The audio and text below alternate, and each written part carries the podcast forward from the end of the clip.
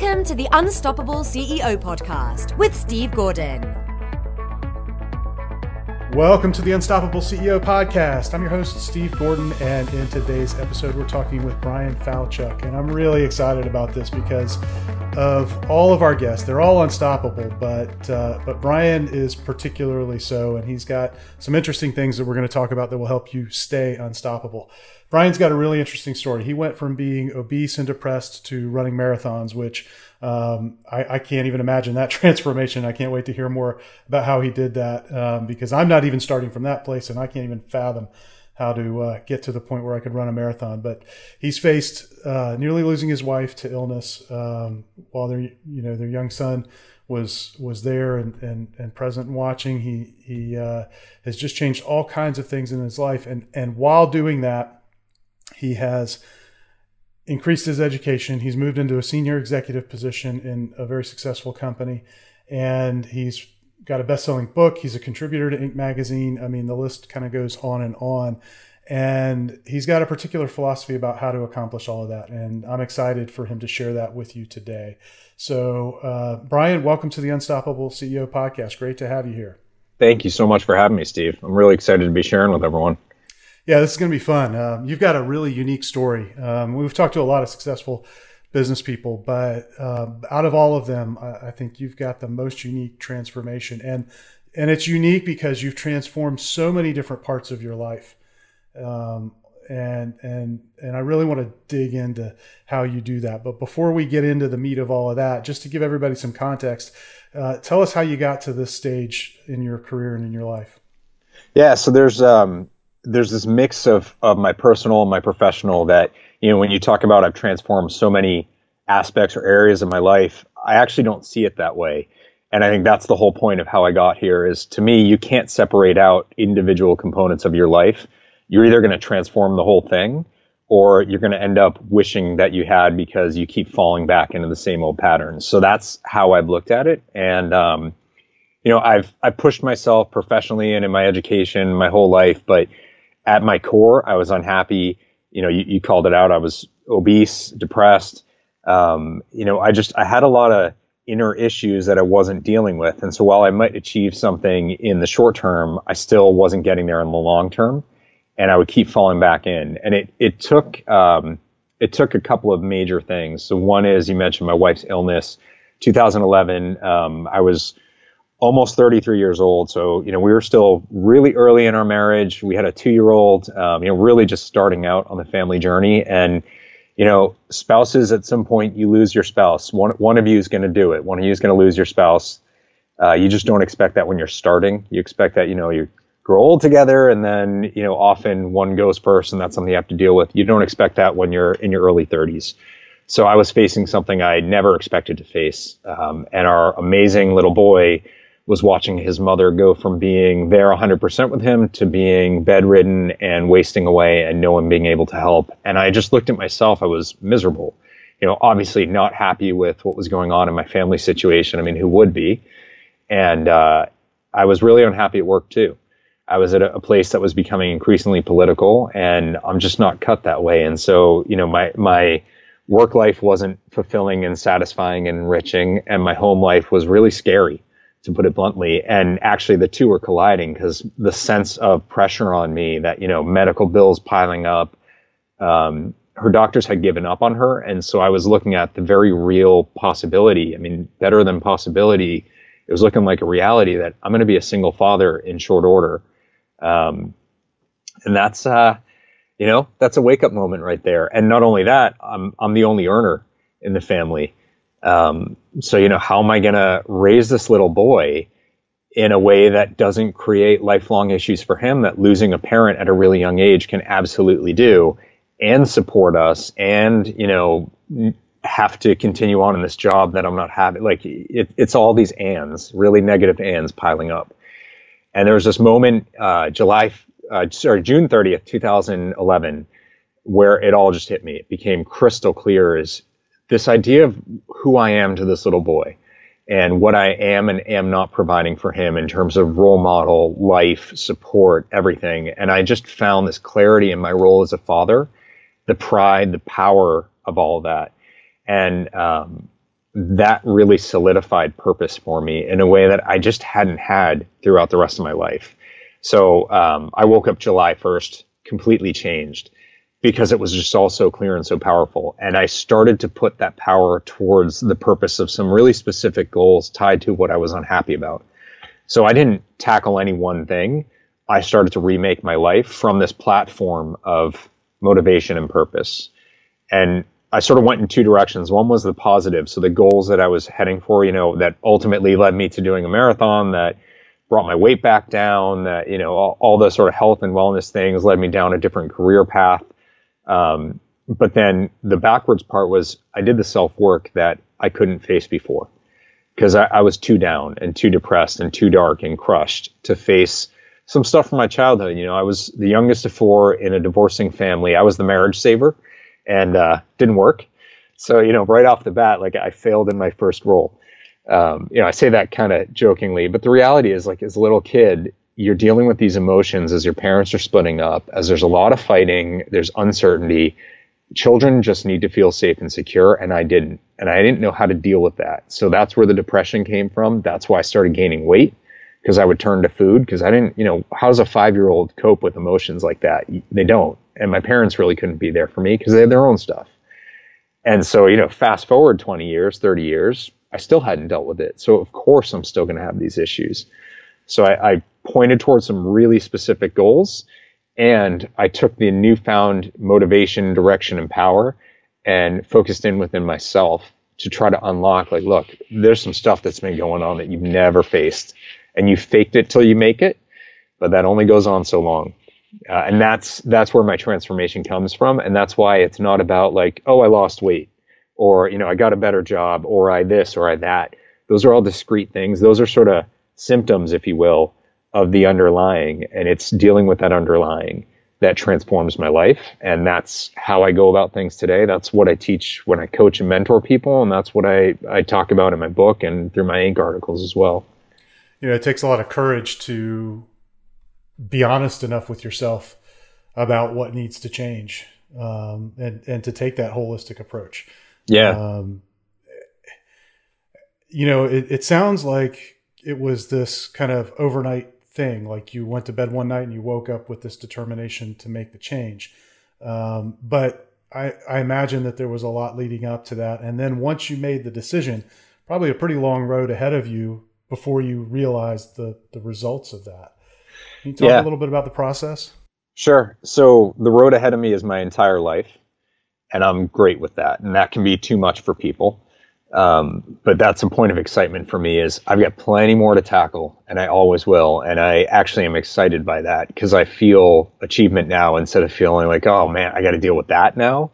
It's, it's excitement about the next thing I get to tackle. And it doesn't mean everything's easy. Well, one thing with that um, is that you know I, I, see people take two kinds of mindsets with it. They look at it like, yeah, I've, I've got this you know this whole list of problems I got to go fix, and and it's all about you know fixing the negative problem, and and I think to your point, the real challenge, the part of like why we're here on this planet is growth and it doesn't ah. stop when we turn 18 and leave yeah. you know leave home yeah. it's it's a lifelong process of growth and i think that's really what you just described is that by embracing that idea and and and being excited about where what's my next stage of growth this look where i've come look how far i've come and everything i've come through what's next this is going to be cool yeah. that to me is a key mindset yeah and i love that you called out the fixer bit because that's I, I, am a fixer. Like I, am a strategy consultant originally before I got into uh, into the, the corporate side. And so, look, my whole career was based on saying what's wrong and fixing it. And a lot of people have that. You know, we come in to fix problems. You take over from someone and you make things better. Um, you're paid to spot what's wrong and to turn it around. You're not paid to dream. You're not paid to, you know, just come up with a whole new way of doing things you may stumble upon that anyway, but most of us are rewarded for finding the problem and rooting it out. And that's that's great. And you can have a lot of success in that, but it does train your mind to work a certain way. It trains you to be really critical and really negative. And how do you and maybe that's why, you know, part of why I was feeling so down in my life was like my whole career while I was successful was very much like, oh, this is wrong. You know, it's all the bad instead of looking at his opportunity. And, you know, you said I'm, I'm a senior executive in a successful business. The reason why I'd call it successful is yes, we have things that we need to fix, but we have so much opportunity in front of us. And that's where we're focused. We fix stuff along the way, but it's much more about seizing opportunity. We're in an industry that grows about 1% a year um, we're growing 25 to 35 percent, and profitably, uh, more awesome. profitable than most of our competitors. Congratulations. So that's thank you. But it's it's that mindset shift. So we look at it as opportunity, and you know, there's a place for fixing, but uh, I'm just much more interested in the opportunity of it. Yeah, I, you know, that may be the, the key point of our conversation. We'll see where we go from here, but um, but uh, having that that focus, uh, I think is is huge you know, we talk with business owners all the time who are stressed because they feel like they got this whole basket full of problems. And, you know, and it's, it, sometimes it takes an outsider to look at it and say, no, yeah, you got these problems, but, uh, do you also see all the opportunity that's, that's sitting here right in front of you? And if you yeah. quit focusing on the problems, you could go grab those opportunities. And, and that in and of itself gets you moving forward and uh, and the problems become smaller. But it's when you sit there and dwell on the problems that that you can't move. Yeah, and you know that defines a lot of my response to the challenges in life. So I had been about 100 pounds overweight initially as a kid. I lost weight. I gained a lot of it back. I never looked obese again. I always just say I looked American. Like no one would look at me and think twice. Whereas as a kid, people were like, "Oh, there's the fat kid." Um, when I lost weight the second time, it wasn't about I'm fat and I need to be not fat. That's a very negative and fixed way of framing it is I don't feel good about my physical situation, how I feel, how I move, like all of it. Set that aside and more, this is who I want to be physically. And so I had a place I was trying to get to. And it wasn't about, I mean, I did have a weight goal and all that, but it was more about a, a framing of myself in a different light as someone who was in shape, active, felt good, uplifted. And I started to use words like I'm an athlete, which felt so uncomfortable at the time. But actually, as I started to accept that more and more, I started to feel more empowered. Like what you know, you said about the marathon. I, I, had a friend about a year before I decided to do it who was like, "Yeah, I've got a marathon in me before I hit 40," and I was like, "That's ridiculous! Like, never in a million years. I have no interest in that." And um, as I allowed the framing to change in my mind, as I allowed for the idea that I'm a runner, like I hated running my whole life, and I only got into it in 2012, um, little by little, and you know I run a couple miles at a time, and I enjoyed it, but I still never really saw myself as a runner. I was like I'm an elliptical user who happens to run every now and then. But as I allowed for the idea of being a runner to set in and being an athlete, suddenly it was like, could I do a marathon? Yeah, I think I could. It's going to take a lot of work and it's going to take dedication and training, but I've got that. Like I know how to make that happen because I've been doing it everywhere else. Why can't I allow that to exist in the running side? And once I looked at it that way, I never had the sense of impossibility around the marathon where it was just such an absurdity before. And that's kind of the way things go for me in general. Whether it's, you know, getting a new job or some physical thing, you know, like I, I do road cycling as well. I picked it up um, in the summer of I don't even remember. I think 2013. So like July, I got a, a, my first road bike and I did my first century ride, so 100 miles in September. I'd never ridden more than 25 miles before, and I was in the lead group the whole time. So like you know this idea that oh you can't do that, that's too far. Well then guess what? You'll never do it. But if you allow for the possibility, you might shock yourself. And the truth is, you have nothing to lose. So it's like I was telling someone the other day about my book. Um, you know, I was like, what's my dream for it? Is to be on stage doing a TED talk, sitting across the couch from Oprah in the middle of the woods talking about my philosophy with her. and, and yeah, you know, people will laugh at it. And I was like, well, you know what? I'm not sitting on a couch with Oprah right now. So what do I have to lose by saying that? So if it doesn't happen, big deal. It's not happening right now. But if I don't say it, if I don't take the steps to at least try, it definitely won't happen.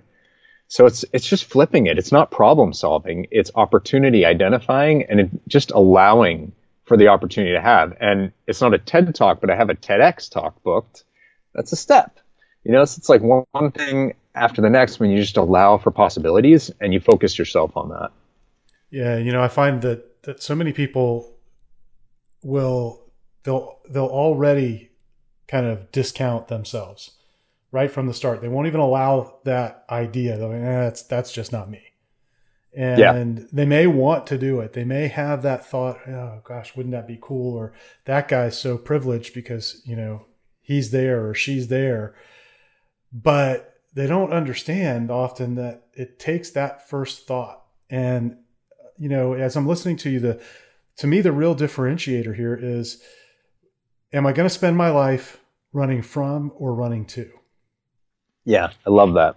And uh, you know listening to all the different things that that you've said because you know for somebody listening to this it might not be that they need to run a marathon or that they want to. That that may not be the thing.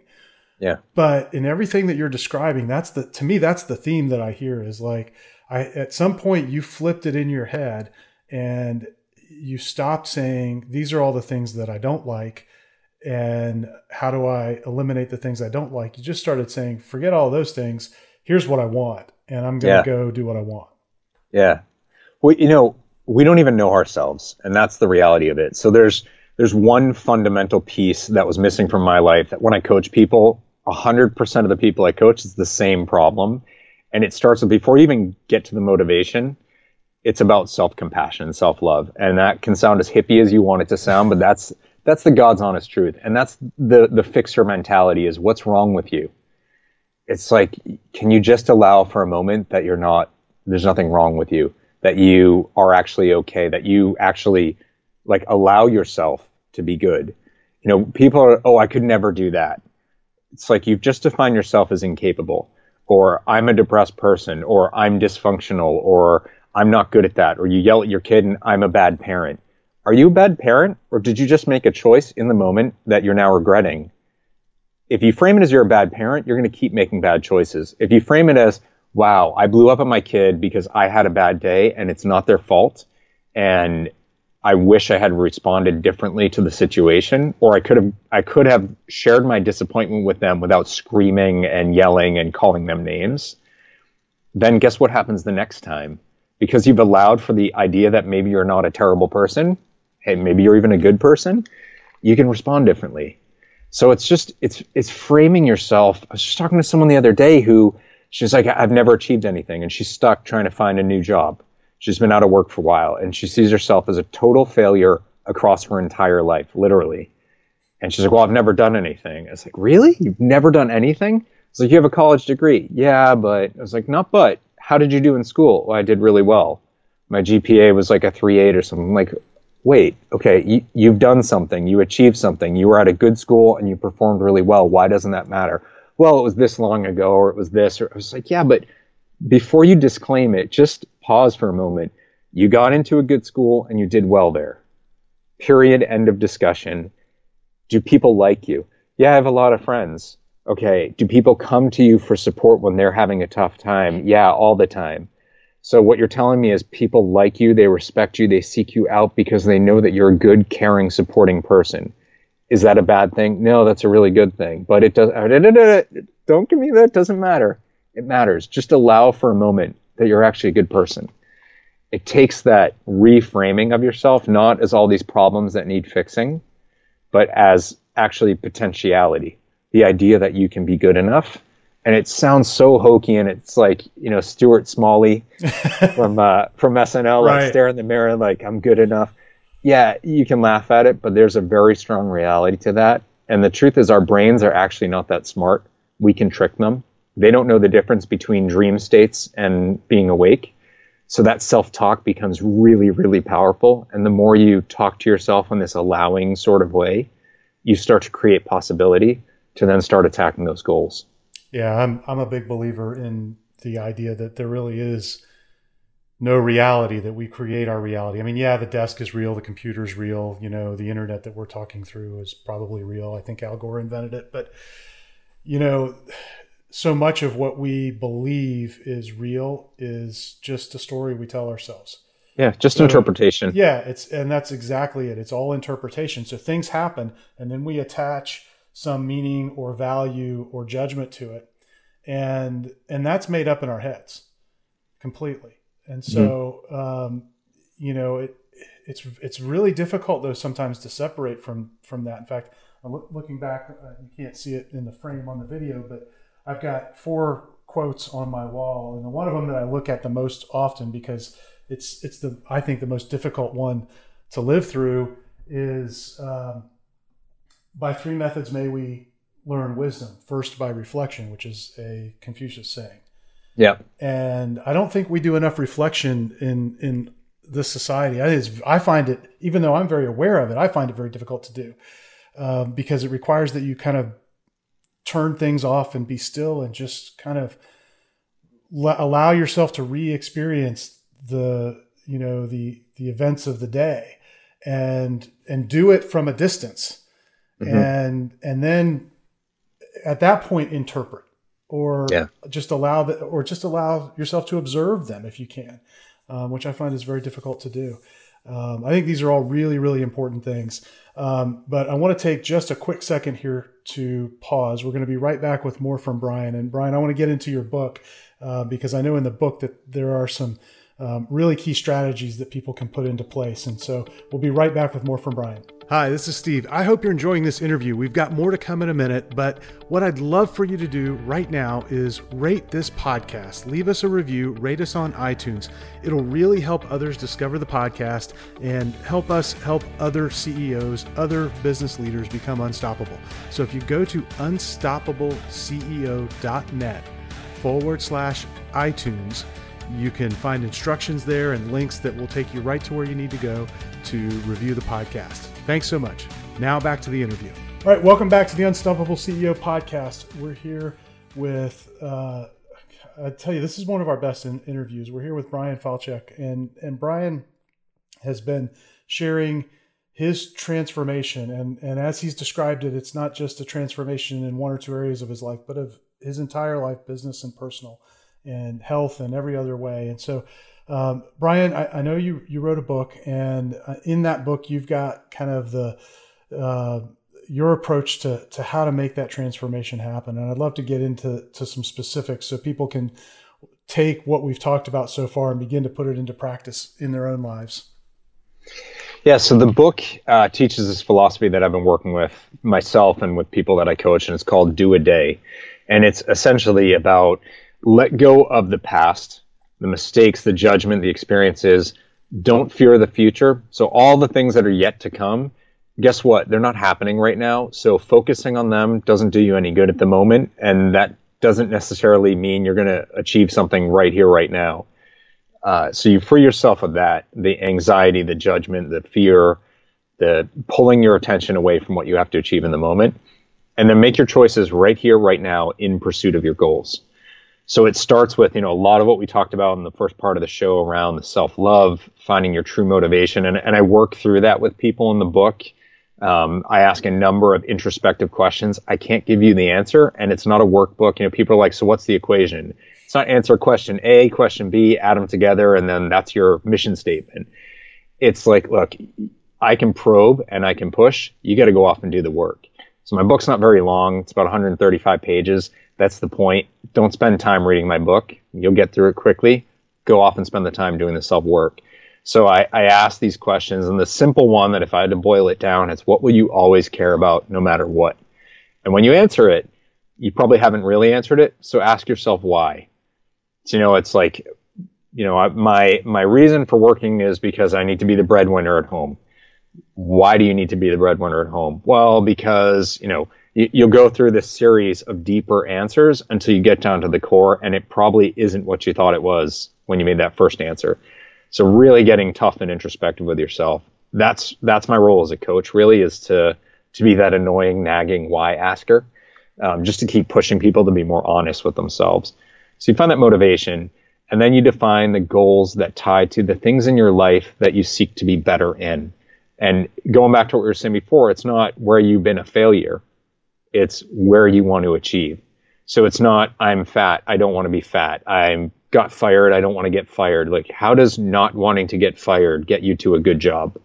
I promise you, if you put that down in your cover letter, like, I'm applying for this job because I don't want to be fired, you're probably not going to get an interview. Just you know, that, that's my guess there. So, you know, for me, it was some physical stuff. It was about recognizing that I'm in a job situation that ultimately is not where I want to be. So, understanding what I do want to be in and how do I get myself there. It was the self work that I need to do on the emotional side to unpack the things from my childhood that I know were defining a lot of the today in me.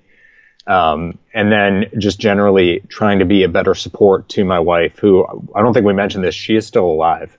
Um, not not to spoil it, but that's kind of an important fact. Like we are still a family of three, really crucial, and that's because our lives have changed dramatically for the better through what she went through. Um, but you know, I I set these big goals. So the, the weight goal, I had gotten up to 222. I'm about 180 now, so I was you know roughly 45 pounds overweight not 100 anymore, but um, you know, almost halfway back to where I had been. So I set a really specific goal of by this day I want to be. It was uh, it was the summer, so I said by the end of the year I want to get down to 185. I think that's a fair goal. You know, I plotted it out so I knew roughly what it meant per week. And because I felt this invigoration, when I went to work out, I didn't just get on, you know, the elliptical or whatever machine, set the timer and, you know, open a magazine or turn on a, a, show or something, and next thing I know, the thing's beeping because it's over, and maybe I've sweat, maybe I haven't. Um, I went in with purpose. You know, I chose an interval program, and I really, when the interval hit, I really pushed myself, um, and I found it. It's it's self reinforcing. So the better I did, the better I did. Each success led to another success because all of a sudden I was looking at myself in terms of possibilities, and I saw them shaping up, and that's really exciting but each day I didn't look at, I still have 43 pounds to lose or whatever. I looked at today, I'm going to work out, I'm going to do this, I'm going to do that, I'm going to do that. Not, I'm going to work out every day for the rest of my life. Oh my God, that's a lot of days. And that's a lot of weight that I have to lose or keep off. Like that's the future piece of it. It's really crushing.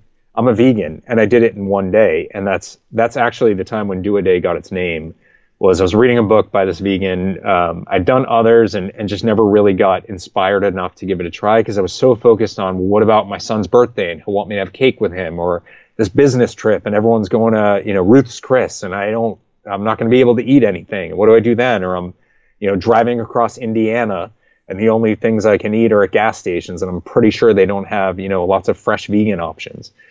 But it hit me as like, I'm reading this book. I'm like, wait, I'm not going on a business trip. It's not my son's birthday. I don't have a work dinner. Like none of those things is happening tomorrow. This is at night. So I'm like tomorrow morning, none of that's going to happen. So why don't I just try it for a day? And I literally said out loud, I can do a day. So I released all of that future anxiety and I went for it and I found it's way easier than I thought it was. All that fear and like the future issues that I had foreseen that weren't happening, those what were keeping me from doing it. So when I released that, I was able to actually go for it and found it was easy. And there are times where I've not been vegan. So I'm not 100% vegan 100% of the time. So like we went to Disney World, we had the character breakfast, and you know what? I had waffles with ears on them. Yeah, good luck. So good be luck it. being vegan there, right? Yeah, well, we actually, you know what? I wasn't planning on it. Um, I was vegan every day except that day because they are if you want them to be they're really good at accommodating alternative diets and because my wife's on a really restricted diet we we had to do that anyway so shockingly it was super simple for us uh, for me i'm the only vegan in the family but what i didn't do is say oh man i just had that waffle well that's it i'm done i've ruined everything i made a bad decision and now it's over and you hear this with people who are on a diet and they're like oh you know we went out to the bar last night after work because jimmy's retiring and had a beer and three nachos and a buffalo wing and I destroyed everything and all the weight I lost is out the window. So I went home crying and I ate a pizza and two cheesecakes and drank a bottle of Coke. Well, like, yeah, then you did do some damage. At the bar, not so much. So instead of beating yourself up and saying, well, I've ruined everything, put it in context, understand why you made that choice. Maybe it wasn't for a bad reason. Maybe there was a different, like an emotional reason for it or a social reason for it. Or, uh, you know what, like, this is the situation I was in. I made a decision I wish I hadn't made looking back on it, but I understand that. I'm going to put it where it is and I'm going to grow from it. You don't have to throw everything away because of the past. Well, and, and I think some of that comes from uh, the just a habit that we seem to have gotten into. Um, and, and maybe it's worldwide, maybe it's, you know, just in, in Western culture in the US, but we like to label things. We like to say, Hey, I'm a vegan. So if I, I am a vegan, and then I do some behavior that is not congruent with that label that we've attached to ourselves, we've now we what we did is we created this really difficult to live in black and white world where yeah. there's right and there's wrong and it's a series of absolutes when in reality life is really gray. Yeah. And, Everything's a uh, spectrum. Yeah, I mean, there are reasons that you might make a decision to do something that make total sense and are in total alignment with overall where you're going, not where this one little tiny label for this part of your life might place you. And so I think it's important to understand that. And I, I appreciate you sharing that, that experience, that side of it, because uh, we all go through that. And, and yeah. personally, business, I mean, to me, I see particularly for, for um, entrepreneurs or anybody that's working at a high level in a business, the, the two parts of, of that life get so closely intertwined because of what you're asked to do in those roles that, that you know, you've got to you got to maintain some flexibility and some perspective on this is a, a total package here and and I'm optimizing for the total equation, not for this one little line. Yep. Yeah, very true. So, you know, you you've you've kind of taken this philosophy and you've outlined it in your book, and I want to make sure we tell people where they can get a hold of the book. Um, and uh, and where they can find more about you. So you've written actually a whole bunch of articles on on Inc.com. I was going through them yesterday. I hadn't realized this, but uh, apparently I've been following you for a long time because I've read a bunch right. of your articles. In fact, I have your Warren Buffett uh, article um, on columnist printed and and sitting on my desk. So cool. Um, I'm, I'm waiting for him to reach out and be like, "I'm not a Buddhist. Why'd you say that?" we'll see. Probably not going to happen. Yeah, well, great article though. Uh, definitely worth a read, and uh, and so you've got some great stuff up there. So um, I guess first, where can people find? Where's the best place for them to go find more about what you're doing and and this philosophy that you've developed? Yeah, so the the book's called Do a Day, and it's a book. So if you go to doadaybook.com, try to keep it as easy to remember as possible um, doadaybook.com. I've got everything there, so you can find all the social media links, uh, links to Inc. Magazine. I mean, you can go to Inc. Magazine and, and find me there. Um, my name's a lot of fun to spell, so it's probably easier if you just go to Do a Day Book and, and link off of there. Um, the book's everywhere, so you can get it at Do a Day Book. You can find it on Amazon, Barnes and Noble. It's on Kindle and Nook and Google Play and iBooks. Like it's ever, it's on Audible. Um, so it, it's out there. It's super easy to find, and it's not expensive and it's not long. So the point in writing the book was not to sell a ton of books and make a ton of money. It's just I love what I do with coaching. I love what I do helping people change their lives, and I can't help everybody. Even if I did this 24/7, so I put the book out to spread the message. However people want to get it makes me happy. And that's the Inc. articles are all inspired by the book. So you you know, you can get a feel for it that way too. Um, and for your listeners, uh, you know, want to extend a discount on the paperback. The ebooks are still cheaper, but a lot of people like having that physical book. So, you know, try to help out with that. So four bucks off. Just go to doadaybook.com slash unstoppable CEO discount and you can get the, the code to buy the book at four bucks off. Oh, that's awesome. Thanks for doing that. I really appreciate it. That's my pleasure we'll link to uh, to that discount page um, so that everybody listening can go take advantage of that. We'll put that in the show notes, so um, you'll be able to find that uh, up on our site and in the show notes for iTunes. Um, and that's doadaybook.com forward slash unstoppable CEO discount. That's that's really generous. I appreciate you doing that. Yeah, happy to. So, Bryan, this has been fantastic. I, we could probably go all day um, on these topics, and uh, unfortunately, at some point, people would stop listening because we'd be going on and on. But I, I really appreciate you taking the time today to share your philosophy. It, uh, I think the things that you shared with us today are, are uh, really important, and uh, and and I'm glad that you took the time out to to spend it with us, to invest it with us. This has been fun. Yeah, absolutely, my pleasure. I'd love to come back. i have just started work on my next book that I think would also be really interesting. Hoping to have that out in the summer. We'll see. But uh, you know, at least for that, it'd be great to come back and, yeah, and share definitely. with you guys again. Yeah, do that uh, when you're ready to to launch that. Come back and and uh, we'll have another conversation about uh, about the next evolution of, uh, of your thinking on this stuff. That's great. Thanks, Steve. Awesome, Bryan. Thanks, and uh, great, great to have you on. We'll talk soon. Sounds good. Thanks for listening to the Unstoppable CEO podcast. Help others discover this show. Leave a review and rating on iTunes at unstoppableceo.net forward slash iTunes.